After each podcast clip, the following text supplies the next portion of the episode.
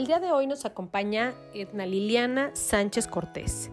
Es fiscal especializada para la atención a delitos contra la mujer por razón de género.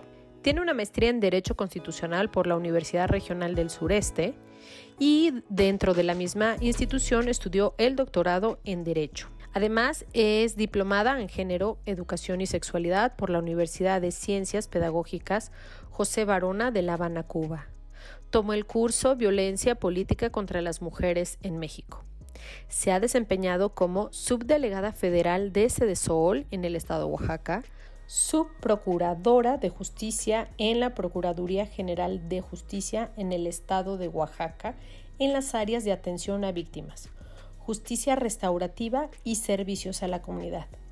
Diputada local en la legislatura del Congreso del Estado número 49. Bienvenidos al gusto por el gusto. Somos cuatro generaciones, cuatro puntos de vista, unidos por el gusto de compartir, comunicar, enseñar y chismorrear. El gusto por el gusto, un podcast hecho por el mero gusto.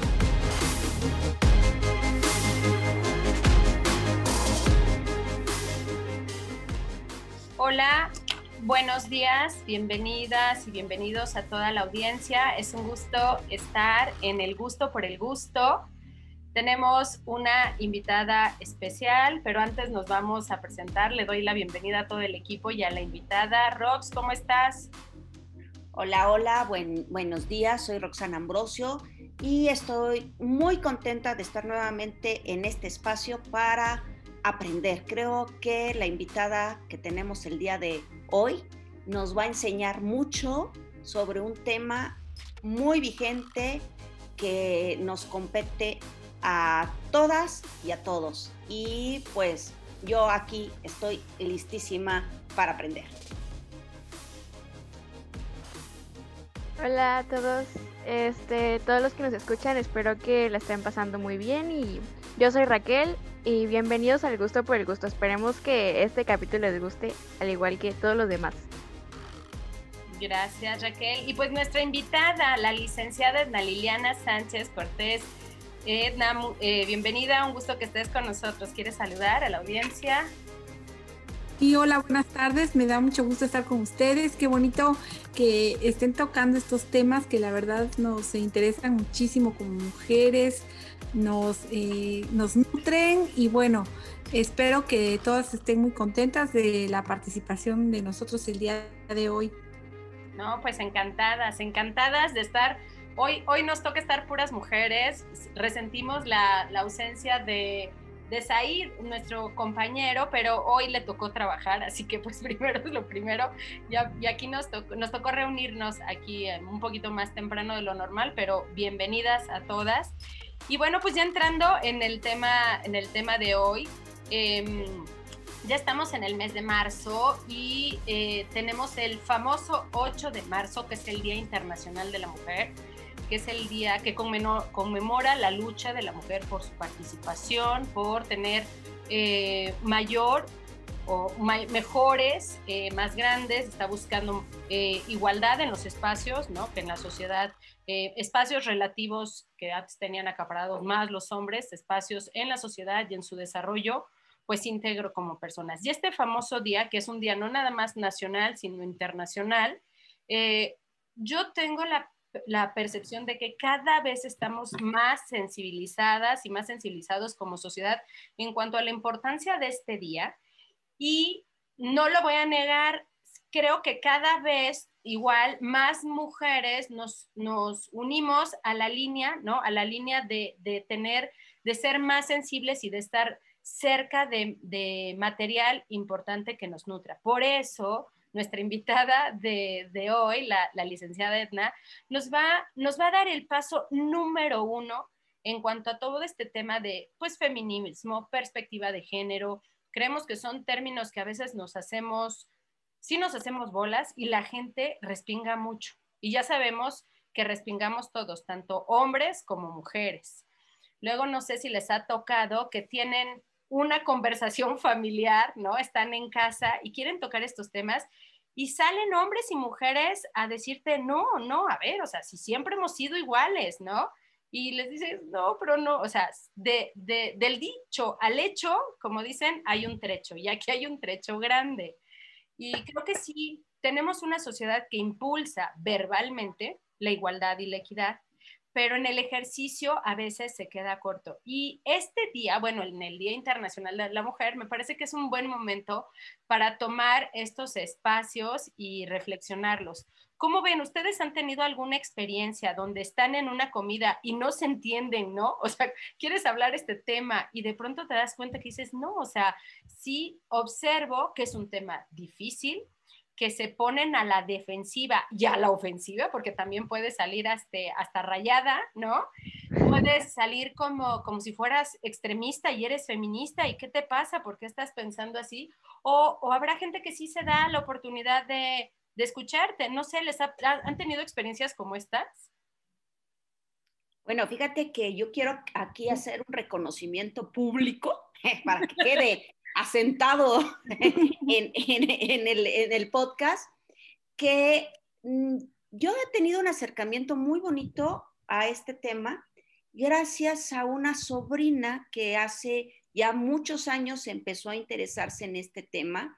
De hecho, creo que fue la primera que me habló de esa obra de Vargas Llosa de la fiesta del chivo y que a ella la motivó a, conocer más después de ver esta, la cuestión del asesinato de las hermanas Mirabal, que por eso da pie a este Día Internacional. Y ella desde mucho tiempo atrás empezó a hablar en familia de lo que pensaba, así como iba aprendiendo, pues obviamente nos lo iba replicando, ¿no? Llegó el momento en el que definitivamente ya estábamos todos como involucrados y, y ah, para mí vino a rematar este, el que creciera mi hija, el que creciera mi hija y que viniera con una serie de conocimientos que yo todavía tengo que preguntarle a ella para no, no errar, ¿no? no equivocarme y de alguna manera, este, pues herir a alguien este, por haber hecho mal uso de un término, por haber hablado antes de tiempo. Entonces, esto, la verdad es que doy gracias a Dios porque en mi familia ha habido apertura y han sido sobre todo las niñas, nuestras niñas, las que nos han enseñado y las que nos están transformando. A mí, en, mi caso, en mi familia, yo creo que con el paso de los años se fueron abriendo más al tema, porque antes sí era como de que hay feminismo guacala no, esas no son mujeres, pero yo creo que con el paso del tiempo y con la información que hemos recibido, no solo yo, sino que mis papás, mi abuela, como que el tema es, ay, es algo como algo, ah, algo que, por lo que nos hemos ido interesando más, porque nos damos cuenta de que las mujeres estamos como en un lugar vulnerable con respecto a las demás personas y que no es porque seamos menos, sino porque la sociedad nos trata como si fuéramos menos. Y creo que es algo de lo que nos hemos estado dando cuenta, por lo menos hemos abierto los ojos, ya no lo tratamos como si fuera un tema tabú, ya es como, no es como, como, si, es, si fuera algo de lo que no se debiera hablar, sino que ya es este, un tema de conversación en el que pueden participar todos y ya no, ya no, ya no se quejan tanto. Ya, no se quejan tanto. Qué bueno, Raquel. ¿Y a ti, Edna, has tenido experiencias de estas? Bueno, yo es que yo soy abiertamente feminista, entonces sí he sentido muy, somos las incomprendidas las, las feministas, sobre todo las que nos atrevemos a decirlo en público, somos feministas, porque pues nosotros que, estamos en el movimiento desde hace muchos años, que hemos estado luchando por eh, la situación de que nosotras este, tengamos igualdad de derechos y oportunidades, pues eh, a veces piensan que lo que queremos es avasallar a los hombres, agredir a los hombres, que piensan también que somos lesbianas, lo cual no es cierto, nos, vamos, la mayoría de las feministas somos heterosexuales, eso hay que decirlo claramente, la mayoría eh, eh, tenemos las preferencias que tienen la mayoría de las mujeres, ¿no? Entonces, eh, incluso muchas tenemos familia, tenemos, tenemos una casa normal, como con algunas con pareja, otras sin pareja, con esposo, con, vamos, las, el movimiento feminista lo que quiere es que seamos respetadas en igualdad de, circunstancias, con igualdad de derechos. Pero también nos damos cuenta que esto no es fácil. El patriarcado no nos va a dejar ser iguales tengan el privilegio de tenernos a nosotras como las que les cuidamos la casa, les limpiamos toda la casa, les arreglamos su ropa, les eh, damos de comer. Nosotras les cuidamos a los niños, a las niñas, les cuidamos a las y los adultos mayores. Nosotras hacemos toda la labor comunitaria gratuita porque la pagada la, acaparan ellos. Nosotras hacemos todo lo que nadie quiere hacer. Entonces esto tiene un valor económico. Por eso es que el, tema del feminismo no nada más es personal.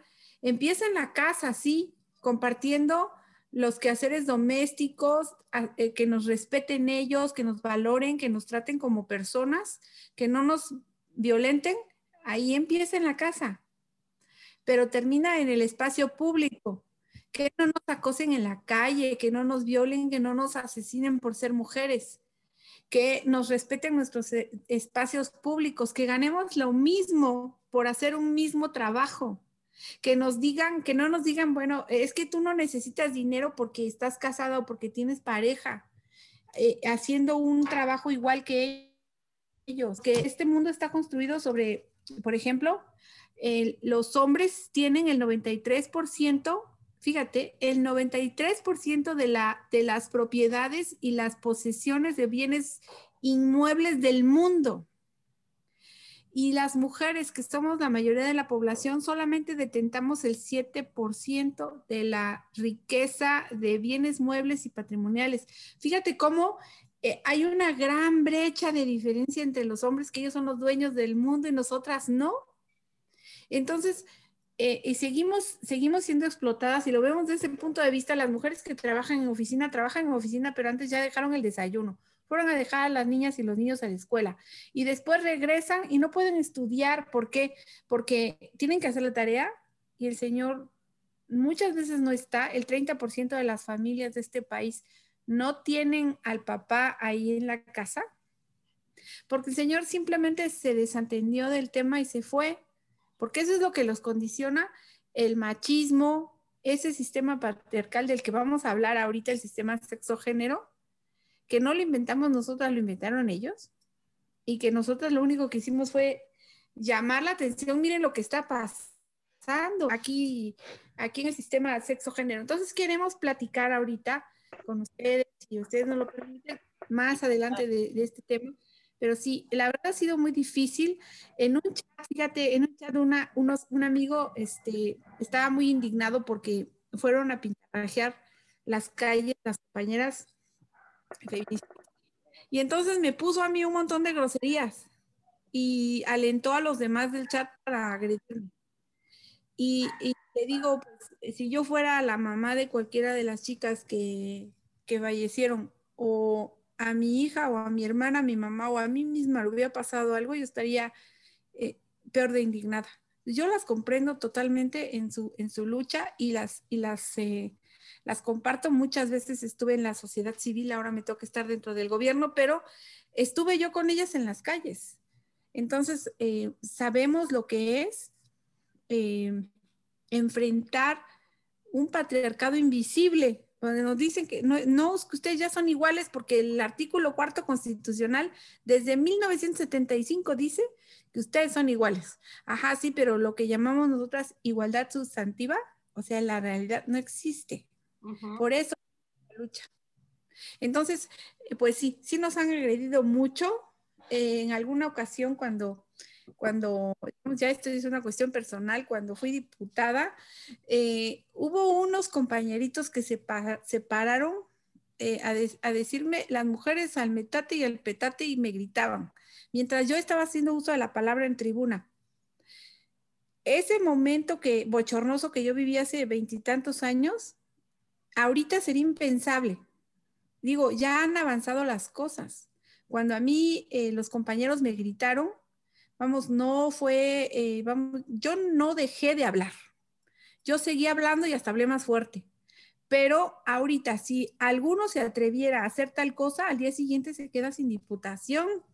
Fíjese cómo eh, han cambiado las cosas. ¿No? Cuando nosotros decíamos, es que vamos a tipificar la violencia familiar, uy, había quien se indignaba y me decía, no tenía por qué hacerse la violencia familiar un delito, porque eh, va a servir a las mujeres para que se, se, desquiten de los hombres. Entonces, esas son las cosas que, nos pasaron, ¿no? El devenir. Alguna vez fuimos a, a, hacer una, una, protesta por la primera cuota aquí en Oaxaca hace muchos años, 17 años, 18 años, estábamos en la calle tiradas con las compañeras de diferentes partidos y algunos periodistas fueron a ver, no a ver si de veras estábamos luchando, fueron a ver si estábamos ahí y no nos habíamos ido a dormir a nuestra casa. Estaban, no nos entrevistaron, no nos preguntaron qué opinan, nos fueron nada más a observar y con la cámara para ver si, si no estábamos ahí para tomar fotos. Y sí, cuando estábamos ahí, cada quien en su estilo, las de los diferentes partidos, cada quien, eh, eh, pero juntas en una sola causa fueron y nos dijeron, pensamos que no estaban ahí, aquí. Entonces, eh, vamos, han sido muchas situaciones. La verdad es que para mí ha, sido mi vida ser feminista y la verdad me voy a seguir así hasta el último de mis días. pues me parece fantástico porque eh, creo que yo de, forma particular sí comulgo con el feminismo. Voy hoy estoy en etapas eh, de preescolar, por decirlo así, estoy iniciando obviamente, pero sí, sí me gusta muchísimo el discurso. Y quiero retomar un concepto que a lo mejor aquí partimos con lo tuyo, que es el concepto del inconsciente colectivo, ¿no? Que es este, este, esta forma de pensar no consciente y que está sustentada, la, propuso Carl Jung a, pues, a, mediados del siglo XIX, ¿no? Y es común a la experiencia de, de la mayoría de los seres humanos. Y parto de este concepto porque ahí tomando lo de tu experiencia, qué fuerte lo de la tribuna, o sea, qué, qué, qué agresión, ¿no? Que casi, casi te dicen, pues tú nada más para, pues para tener relaciones y para cocinar, pues te lo dijeron tal cual. Ahorita me parece como tremendamente violento. Sí creo, como tú, que afortunadamente cada vez hay más exposición, más sensibilización y se va ganando terreno de este inconsciente colectivo, ¿no? De, este, de esta forma de pensar que tenemos o teníamos hombres y mujeres, y lo pongo a la par, y que, y que genera unos cercos de defensa muy fuertes, pero sí nos hacen actuar. O sea, esta forma de pensar está correlacionada con una forma de sentir y de actuar, ¿no? Y que tiene una escala de valores muy importantes.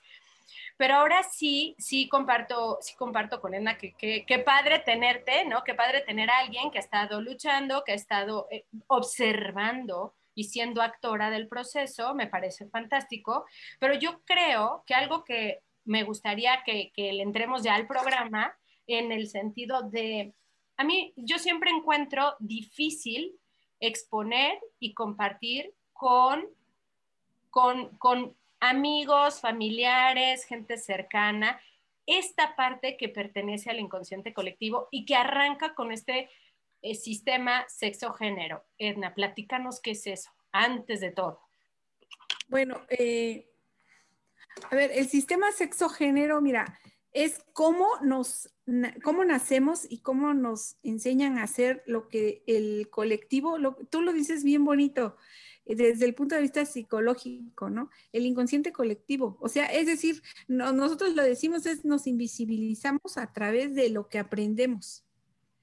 Entonces, aprendimos a ser mujeres de una manera y aprendieron también los hombres a ser hombres de otra manera. Luego dicen, es que las mujeres educan a los hombres. No, educamos todos, hombres y mujeres.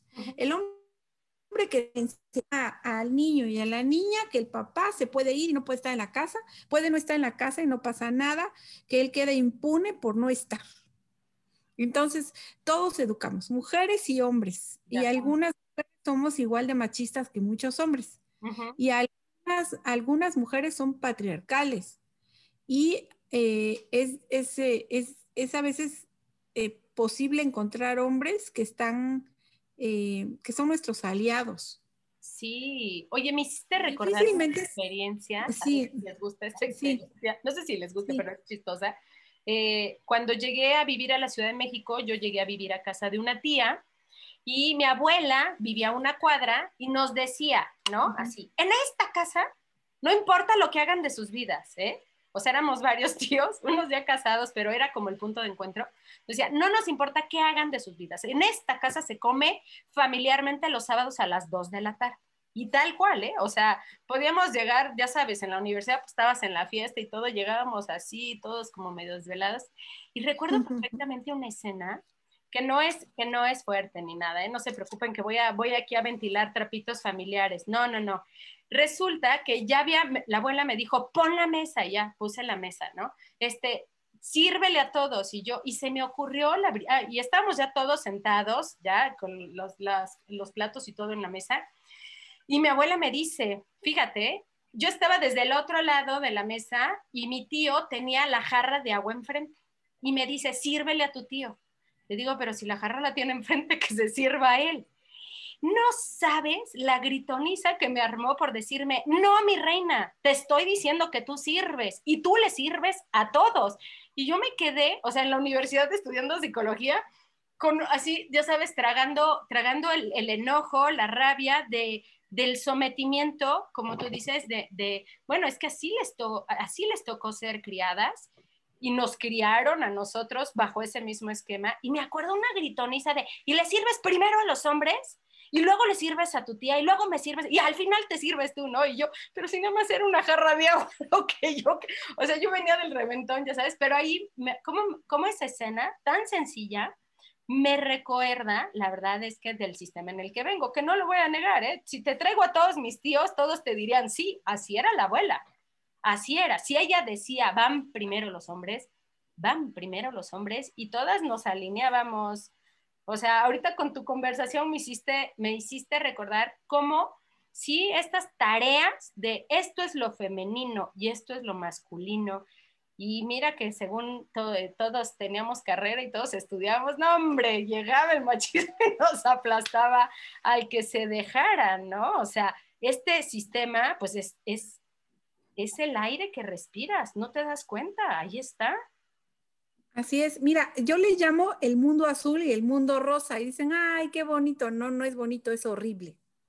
Es horrible porque, mira, te, te lo voy a platicar así como una telenovela cuando nosotras y nosotros nacemos, niño o niña, tú traes un sexo, que es unas características biológicas. Entonces te ven, traes pene a niño, traes vagina, eres niña. O sea, hasta ahí estamos de acuerdo todos. Sí. ¿Sí? Sí, sí. El cerebro funciona igual niños y niñas. Traemos, digamos, teóricamente tendríamos que tener las mismas expectativas de vida. Ah, no pero empiezan ahí. Ah, es niña, vamos a vestirla de rosa. Ah, es niño, vamos a vestirlo de azul. Y entonces es impensable que las familias vistan a su nene, o sea, niño varón, un niño macho, pues, niño, lo vistan de, de rosa. Sí, porque claro.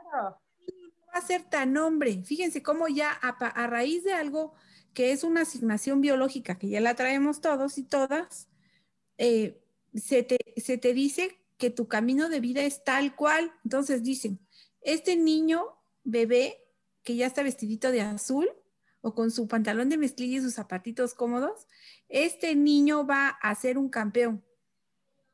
Y le compran carritos, y le compran cosas para armar, y le compran cosas para que sea más creativo. Ah, no, pero este, esta niña va a ser la reina de belleza. Y entonces les compran a las niñas la coronita para que se la pongan, el vestido incómodo, espantoso, grandote, para que no puedan ni caminar. Les compran zapatillas para bebés. No sé si han visto zapatillitas para Una cosa horrible para las niñas. También eh, eh, que se machucan los dedos y que les destruyen el, el, pie. Pero, pero aparte de todo, hay ropa que las hipersexualiza. O sea, ya hay ropa con relleno, que es una eh, vamos, de veras las mamás y los papás no hagan eso, no les compren a las niñas y este, ropa que las hipersexualice, no necesitan usar tanga las niñas de 5 años, de 6 años, de 7 años, como para qué la quieres hipersexualizar. Si las niñas no son un objeto sexual, déjalas que crezcan, que ellas decidan cuando sean grandes cuándo se quieren poner esa ropa y cuándo no. Entonces, eh, eh, esta construcción de niño y niña, fíjense cómo no, nosotros nos hacen que seamos bonitas, nos compran pinturas de, falsas, ¿no?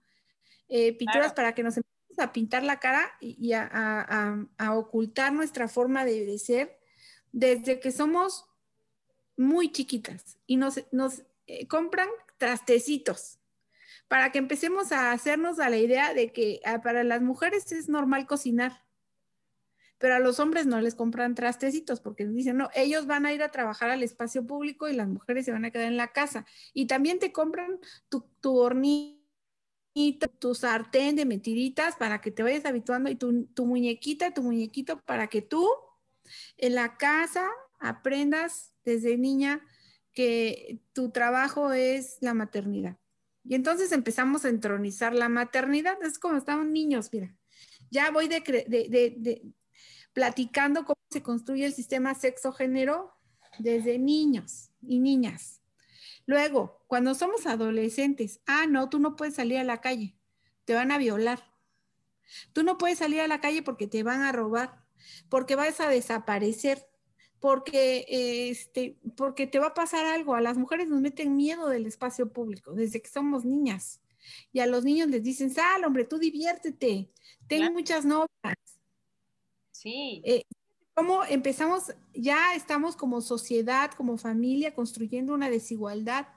Porque si nosotros lo, lo invertimos el papel, cuando una niña sale a la calle, anda en la calle, le dicen, ah, qué niña tan callejera esa niña eh, no debe de andar en la calle. Claro. y ya eh, sí, claro, nos limitan. ¿No? ¿Y qué ser callejera? Claro. ¿Por qué tiene muchos novios? Pues es que está, es que es una niña loquita. Eh, entonces, y a los niños, cuando ellos deciden no tener novios, ¿qué le pasa a este? Ya no es hombre.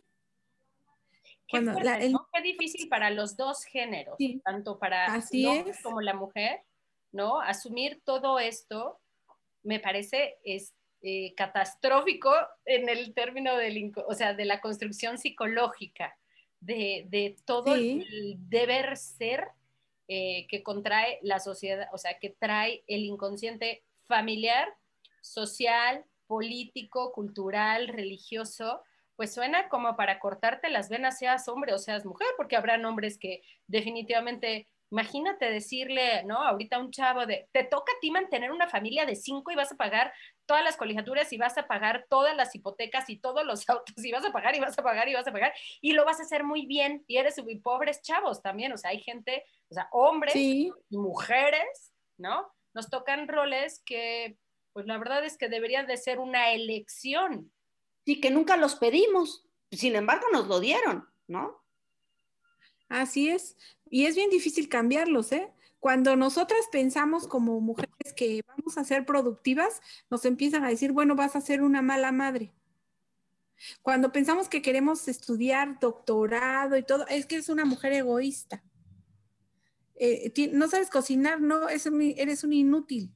Pero yo soy una abogada exitosa. Ah, no, no, no, dice, no, es que tú tenías que haber, no sabes cocinar, que, eh, haber aprendido primero a cocinar. O sea, sí, sí e, es una, es una carga muy pesada que traemos las mujeres, ¿eh? O, hace poco, en una reunión familiar, alguien le dijo a mi hija que cocina muy rico. Yo les quiero decir que no cocino nada, por Dios, que si en mi casa vienen a comer, por favor traigan su comida, porque no les va a tocar nada rico. Yo cocino muy mal porque no me gusta la cocina, pero mi hija sí le gusta mucho la cocina y lo ha aprendido muy bien. Y llegó alguien y le dijo, tiene 15 años, ¿eh? 14.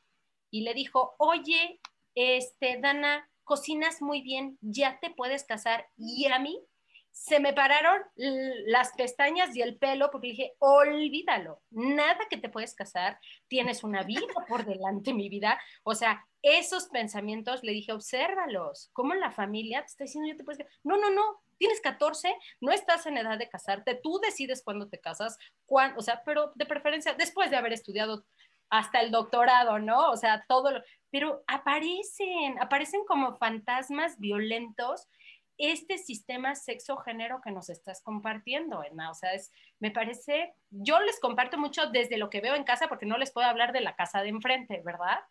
Pero se me hace muy violento, no sabes lo que me molestó el comentario. O sea, fue así como, como, como, ¿por qué ves a mi hija? En, tiene 14 años, no, no está en posibilidad ni psicológica, ni cognitivamente, ni emocionalmente para casarse, porque apenas está pues, conociéndose a ella misma, mucho menos para conocer a, alguien más, ¿no? Entonces, sí, el sistema me parece aplastante. ¿Ustedes cómo lo ven, Roxy, Raquel? Fíjate que eh, efectivamente hay unas cuestiones muy, muy violentas que enfrentar. Yo hace relativamente poco tuve una, eh, porque tengo un hijo mayor, y un día él me dijo que se iba a pintar las uñas y se iba a pintar las uñas porque él está comprometido con esta cuestión de desaparición de los roles de género. Y le dije, pues adelante. Lo que no previmos fue cuando lo vio el abuelo. Déjame decirte que mi padre, que siempre es el bonachón, siempre es el amable, ese día yo no lo había visto así, creo que en muchos años. Yo dije, si le da algo, se fue sin comer, se subió a su cuarto, no podía aceptar que su, que su nieto trajera las uñas pintadas y lo peor del caso es que tampoco era para decirle, o sea, ¿qué significa? O sea, dame la, la oportunidad de entenderlo. No, creo que también esto, esta parte también es muy interesante porque el otro más lo hizo, ¿no? Y se ponía de todos los colores habidos y por haber, iba, le robaba a su hermana unos fosforescentes, porque estaba en una lucha interna con el pobre abuelo, ¿no? Hasta que yo creo que el pobre se, se acostumbró. Y ahora, pues obviamente, a lo que cuando mientras más acostumbrado está, pues al otro ya ni lo hace, ¿no? Sí, sí lo hace, pero es más discreto. Pero fue muy violento. Y yo decía, por una parte dije, tiene que aprenderlo, pero imagínense lo difícil para un hombre de ochenta y tantos años que ha vivido siempre en un sistema y nosotros que estamos en este proceso, o sea, por eso yo creo que hay tanta confrontación, porque estamos en ese proceso de aprendizaje y no es fácil. De acuerdo. Yo estaba pensando en que, pues no sé, gracias al cielo, mi familia es más abierta, no en, este, en el sentido de que no es tanto separarnos por, este, si eres mujer, haces tal, o si eres hombre, haces tal, porque en mi casa eh, mis hombres mis, mis, hombres, mis hermanos limpian, mis hermanos lavan, mis hermanos les ayudan a hacer la cocina, que no son cosas específicas de la mujer, pero no lo tomamos como que sea algo malo. Y nada más que, ojalá no escuchen mis familiares, pero...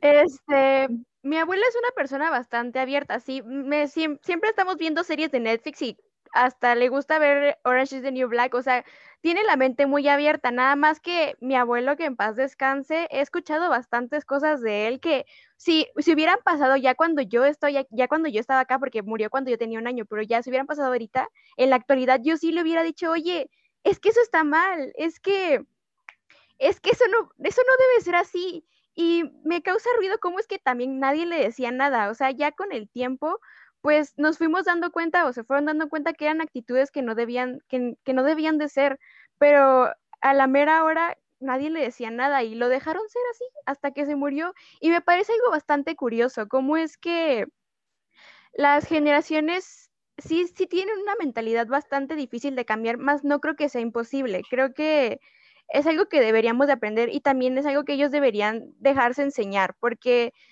piensan que está mal, que las cosas nuevas están mal o que, ay, es que en mis tiempos no era así.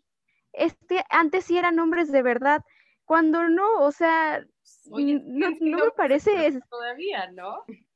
o sea, no creo que haber nacido después del 2000 te haga menos o este, no cocinar te haga menos mujer o no lo sé, tener el cabello corto, o sea, cosas bien tontas, o sea, de verdad tontas, te hagan menos hombre, mujer, o sea, tú eres hombre, mujer desde que naces.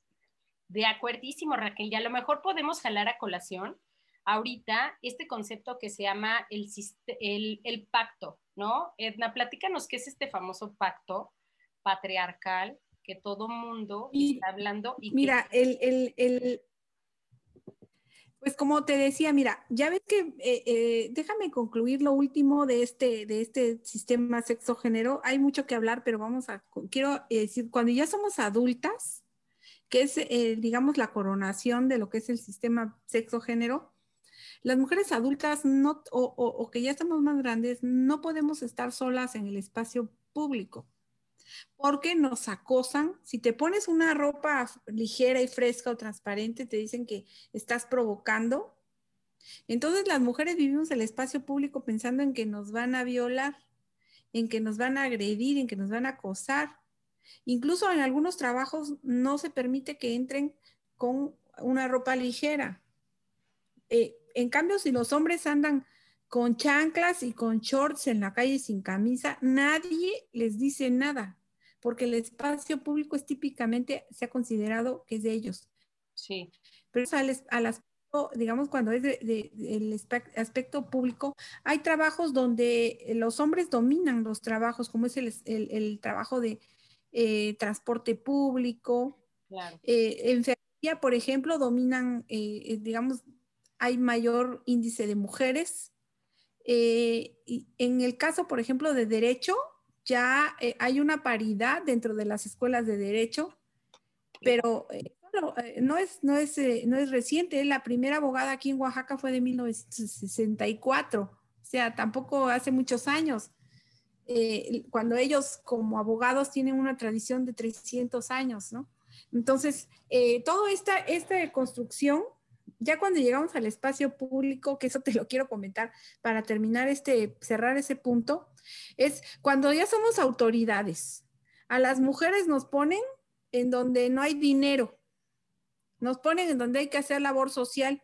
O sea, las mujeres para la beneficencia pública, donde hay que eh, guardarles el dinero, la tesorería, eh, donde también eh, siempre y cuando seamos sus, eh, le obedezcamos pues al, patriarca. Y, aparte nos tocan las regidurías, por ejemplo, de, salud, de educación, de beneficencia pública, de ecología cuando se trata de dar, pero cuando hay dinero, entonces sí nos la pelean ellos. Y luego ellos, todos se pelean por eh, las áreas de seguridad pública, las áreas eh, donde se reparte el dinero y donde ellos pueden decidir. Eh, las áreas de seguridad siempre están llenas de, hombres. Las áreas de obra pública también están llenas de hombres y las jefaturas de todo. Entonces, si pudieran, nos podrían poner de jefes de todo. Entonces, y nosotras de, las que obedecemos en todos lados una vez me invitaron a una barra de abogados, no voy a decir cuál, entonces me dijeron, oye, ¿cómo gustas entrar a nuestra barra? ¡Ay, qué padre! Ya estudiaste tu doctorado. Este, ven, y que es que eres una mujer muy preparada. Lala, me echaron un choro, dirían los chicos, ¿no? Entonces, yo encantada dije, pues me están invitando, pero vas a entrar al comité de mujeres. A ver, a ver, a ver la barra de ustedes tiene un comité de mujeres. Sí, dice, porque el presidente, el secretario, el tesorero, los adjuntos, eh, los de asistencia social, los de 15, que todos eran hombres. Y en un comitécito nos tenían a las mujeres para que organicen el día del abogado. O sea, tanto estudié en las mismas escuelas que ustedes para que ustedes misóginos nos encierren y todavía las abogadas tontas vamos a llegar a meternos a un comité de abogadas. ¿Qué te pasa? Le dije. El día que tú me ofrezcas la presidencia o la vicepresidencia, me voy contigo. Porque las mujeres tenemos derecho a tener aspiraciones. Claro. Entonces fue que creamos nosotras nuestra barra de abogadas, que ya este, tiene algunos años trabajando aquí en Oaxaca. Felicidades por hacer una barra de abogadas, muy bien, o sea, no hay por qué, oye, no, o sea, no, no puedo entender esas circunstancias donde te invitan, pero hacer parte de la decoración, no lo puedo entender, ¿no? Y es parte del comité de mujeres, porque hay un comité aparte, así como que a un ladito, y ahí están las compañeras. La verdad es que compartes algo súper serio, ¿eh? yo creo que ahorita lo debes de contar como chiste, ¿no? Ya prueba superada, pero te aseguro que en el momento no lo viviste así, seguramente había como un tema de... No, y hubo otras cosas, porque, porque eh, ahorita te cuento, porque ese es un caso que a mí me tocó muy interesante. sí. Ya estamos grabando. Listo, arranquemos. Bueno, pues hicimos nuestra barra de abogadas. Y entonces yo quiero comentarles lo que nos pasó ya como barra, a las que nos unimos a las barras, bueno, a las otras, yo no había entrado a esa barra, pero a las otras la sacaron. Les dijeron, pues vete con tu barra de mujeres, jaja, a ver qué haces. Y entonces, pues nos unimos ahí eh, y llegamos a, algunos eventos de barras y colegios de abogados y abogadas. Y, llegué una servidora y los jefes de esas barras, pues son iconos, vacas sagradas, se dicen ellos, ¿no? Y pues era la competencia de discursos y mis compañeras nerviosísimas, ¿no? Porque querían que yo diera un buen discurso para que no nos vieran menos, porque las barras de los hombres, pues era una forma de competir. Cuando dimos un discurso técnico, jurídico, mejor que el de ellos, no, no, no, no, no. En ese momento nos empezaron a respetar, pero bueno, no, no, no creas que ha sido fácil. Eh, hemos eh, estado con ellos en competencia todo el tiempo, están observando a ver si decimos alguna tontería, están observando para decir, mira, que las mujeres no saben nada de derecho. Y al contrario, nosotras hemos eh, eh, sido llamadas en muchos espacios porque eh, la característica que tienen nuestras compañeras abogadas es que todas son titulares de despacho y son tituladas. Entonces, eso me da un plus con respecto a los demás compañeros. Hay mujeres muy brillantes. La verdad es que eh, las compañeras, eh, eh, hay unas que me dejan sorprendida de lo espectacularmente inteligentes y preparadas que son. Entonces, bueno, eso yo les quería comentar en cuanto a lo que me ha pasado en el, lugar del hecho antes de hablar del pacto patriarcal. Y, me parece que es una muy interesante forma de, pues de llegar a lo más serio de este tema. Fíjense que eh, como, como, un resultado del sistema sexo-género, eh, hay, una, hay una supremacía masculina. Entonces, todo el mundo piensa que el hombre necesita ganar más dinero, el hombre necesita más libertad, el hombre necesita patrimonio, las mujeres no. Entonces, fíjense cómo eh, el pacto, eh, el sistema sexto género hace un pacto patriarcal que dice, si los hombres son violentos, no pasa nada. Así son los hombres, es normal. Pero si las mujeres son violentas, están locas. Están locas. No, y aparte... Eh, ah, ¿qué, son? Ah, ah son putas. te digo porque es, es de lo que habla Marcela Lagarde en su libro Los cautiverios de las mujeres.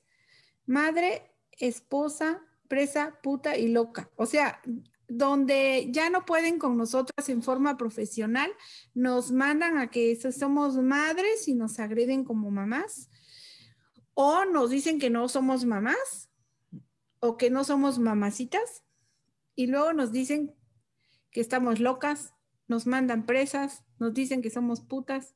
O sea, es parte del control que quiere tener el patriarcado sobre nosotros. Entonces los hombres tienen una, eh, una cuestión como, como un acuerdo tácito, ¿no? Donde eh, se consideran ellos como sujetos de derecho, donde ellos se, consideran que son superiores a nosotras y se protegen. Eh, entonces, cuando, por ejemplo, hemos, hemos visto en algunos casos, ahí hemos poco a poco, las mujeres que iban antes a denunciar al Ministerio Público, había puros ministerios públicos hombres hace muchos años. Y entonces, a ver, eh, señora, usted está mal, porque usted tarde o temprano va a perdonar a ese señor. Entonces, este, pues mejor vayas a su casa, pórtese bien y ya no te deje golpear, fíjate. Entonces, ya no, ya no lo, ya no hacían no Ponga el brinco, ya no se ponga el brinco, señora, mejor alíñese. Exacto, pórtese bien, ¿no? Entonces, e, esta, esta, esta circunstancia nos obligó a visualizar ahí un pacto entre los hombres, que es ¿cómo se atreve una mujer a denunciar a un hombre si la violencia que ejerce un hombre es porque seguramente ya lo provocó? Fíjate cómo eh, se visualiza ya el, sistema, pues. Entonces, cuando un hombre iba a denunciar a una mujer al Ministerio Público, como nada más había funcionariado hombres, decían, ay, pobre de ti, ¿cómo crees, hermano, que te van a, te van a golpear? Y caminaban las averiguaciones previas de hace muchos años, caminaban rapidísimo porque los hombres se ayudaban. Tu mujer está loca. Tu mujer es una puta. O sea, e, el, el argumento central que nos dice Marcela Lagarde lo utilizaban. Fíjate, fíjense cómo es interesante cómo entre los hombres se protegen. Y luego obligan a las mujeres a proteger a esos hombres también. Entonces, eh, este pacto patriarcal considera que las mujeres no tenemos derechos, que los únicos que tienen derechos son ellos. Piensan que ellos tienen que tener una defensa de los derechos de los hombres agresores. Entonces yo no quiero hacer alusión a ningún caso particular que está eh, ahorita en boga en la política. Pero así ha sucedido. sabemos cuáles son. O sea, así ha sucedido en muchos casos. Ah, eh, es que el, el, el, violador, es que, ah, es acosador sexual de la calle, pero no traes fotografías. Entonces, pues es que no podemos hacer nada. Y entonces las mujeres hemos tenido que ir haciendo y construyendo instituciones y que nos crean y entonces tuvimos que construir una fiscalía especializada en atención a delitos contra las mujeres por razón de género. Tuvimos que construir una FEBIMTRA, una fiscalía para las mujeres eh, eh, a nivel nacional también en la FGR. Tuvimos que construir un Instituto Nacional de las Mujeres. Tuvimos que construir nuestras instituciones porque sin esas instituciones nuestros derechos no están salvaguardados. Y ahora estamos queremos, queremos pues de que ya haya instituciones, partes de las instituciones que en todos lados, en forma transversal, protejan los derechos de las mujeres. Porque este, este pacto patriarcal nos rebasa y nos impide a nosotras como mujeres vivir una vida libre de violencia. Eh, a muchas personas, eh, este, este concepto del pacto patriarcal lo inventó Rita Segato. Y entonces es la hermandad que hacen los hombres, los acuerdos que hacen los hombres. Cuando tú cachas a un señor que, este, vamos, como hombres, tú, tú dices eh, que está siendo infiel, no, hermano, no te preocupes, no dicen nada, aunque se caigan mal. Claro. Tapan. ¿Sí? El que va a ser candidato y es violador, ah, no, viene el otro y lo tapa porque es mi compadre. O sea, ese tipo de cosas hacen que los hombres se fortalezcan en el pacto patriarcal y a veces están construyendo injusticias para las mujeres. Entonces, esto es eh, que, que nosotras tenemos que observar cuando hay pactos patriarcales y tratar de romperlos. Invitar también a los hombres, porque bien lo decías tú, Karina, los hombres tienen que aprender que el machismo y este sistema sexogénero de prevalencia de los hombres también les afecta, porque los hombres viven una violencia horrible. El, 93% de quienes están privados de su libertad en las cárceles son hombres. Si el 52% de la población somos mujeres. Y de las mujeres que están privadas de su libertad, muchas fueron eh, inducidas a cometer delitos por otros hombres. O en otros casos, engañadas por hombres para cometer delitos. O ellas se sienten comprometidas ante un hombre al que sienten que no pueden dejar. Entonces, esas son las historias que se viven en, las, prisiones. ¿eh? Los hombres han llenado con su violencia la cárcel de hombres. Eso no es un destino correcto para los hombres, no es un destino justo. Entonces, por eso eh, ya quiero echar mi comercial de la Secretaría de las Mujeres. Eh, hemos estado nosotras hablando de que no podemos trabajar en contra de la violencia contra las mujeres sin trabajar con los hombres, porque la mayor parte, abrumadora mayoría de los casos de violencia contra las mujeres son ejercidas por los hombres. Entonces tienen ellos que romper su pacto patriarcal, donde ellos se sienten que está muy bien ser violento, porque en realidad les perjudica. Los hombres violentos no son felices. Los hombres violentos eh, agreden y terminan después en problemas. Si es que no cometen delitos, terminan en graves problemas y no son felices con su familia, con sus niñas, con sus niños. Además, eh, se les pide a los hombres dentro del sistema patriarcal que ellos sean los proveedores. Entonces, los hombres que no tienen eh, una gran potencia sexual o que no tienen una, una eh, gran, digamos, atracción física con las mujeres se vuelven también violentos porque como no tienen lo que les dice el patriarcado que debían de tener, lo toman por la fuerza. O incluso muchos de ellos eh, pues violentan a sus esposas cuando ellas son más productivas que ellos.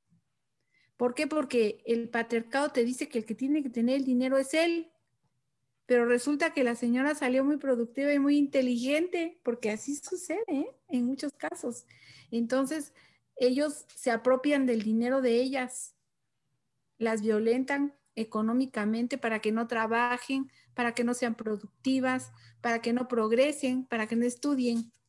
Entonces sí es un tema que eh, es muy importante que lo valoremos. Nosotras como, mujeres eh, podemos hacer mucho con nuestros compañeros, con nuestros amigos, con nuestros hijos, eh, hablarles del pacto patriarcal no es correcto, es, es algo que nos violenta, pero que a ellos también nos puede convertir en potenciales violentos o potenciales de, delincuentes. Entonces, sí, la verdad es que este mundo necesita más igualdad y más paz entre hombres y mujeres.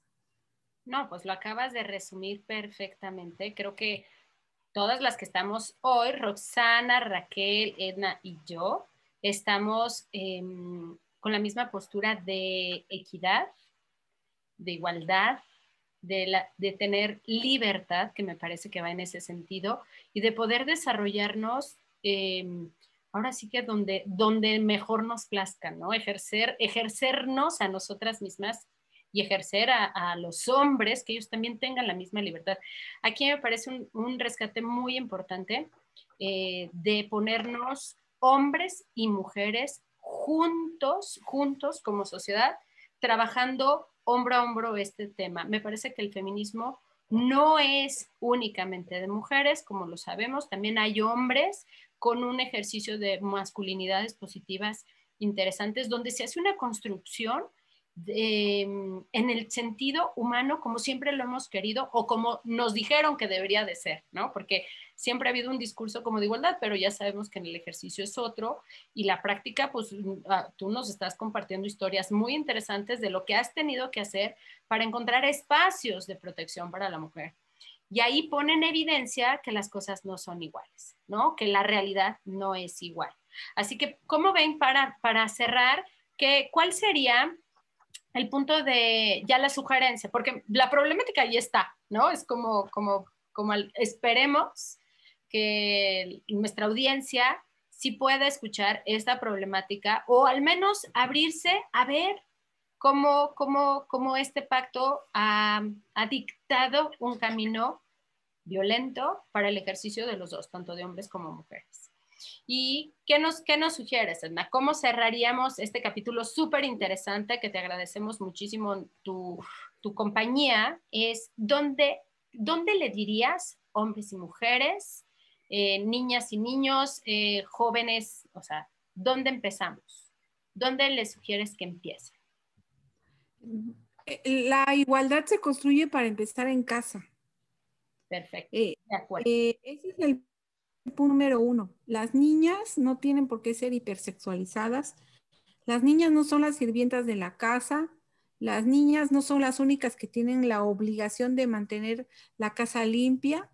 Los niños deben de aprender desde chicos, estoy hablando de niños hombres, ¿eh? tienen que aprender chicos a tender su cama, a limpiar su cuarto, a lavar los trastes, a hacerse de comer, porque el día que se necesite, hombres y mujeres tienen que colaborar en forma natural, nada de que ayudo, porque ayuda significa que la obligación es de la mamá y que todos son como, ay, están eh, haciendo una actividad graciosa de cortesía.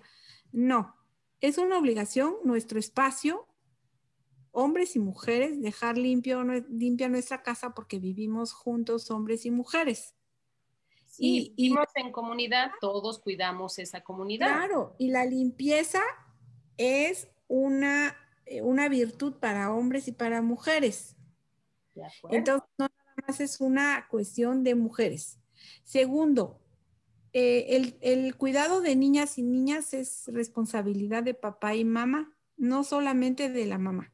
Es decir, ¿quién le tiene que cambiar los pañales a la niña o el niño? Pues el que esté más cerca, ¿no? La que esté más cerca. Eh, o quien esté menos cansado, cansada. decir, el que esté menos cansado. Eh, sí, eh, vamos, no estamos pensando en que si, que porque es mujer o es hombre. los hombres que atienden y que cuidan a sus niñas y niños no solamente son hombres muy felices, sino que son reconocidos por la familia, sino que son hombres que son muy amados. Y eso lo tendrían que aprovechar Incluso cuando ya son de la tercera edad, son hombres muy protegidos por su familia, que no los abandonan, que no los tratan mal, porque él sembró cariño y amor en sus hijas e hijos. Yo vi un caso donde un señor eh, le, hablaron a su hija, que era una abogada, eh, que, que, ya estaba el señor moribundo en el, en el seguro social, que lo fueran a ver porque quería hablar con algunos cuatro hijos y la abogada yo escuché que le dijo, ¿ya se murió? No, ah, pues ahí voy cuando se muera. Mis hermanos tampoco van a ir. Hay que se quede. Así nos hizo cuando éramos niños. Entonces, eh, es, una, es una realidad. Después eh, la, la vida se revierte. Como dice Marcela Lagarde, las mujeres terminamos siendo madres de nuestras propias madres. Tú lo ves, hay muchas mujeres que ahora vivimos eh, única y exclusivamente con nuestra mamá, después de haber tenido hijas e hijos, y pues ya somos nuestra familia, mamá, mamá e hija, este, mamá adulta mayor, este, con nosotras.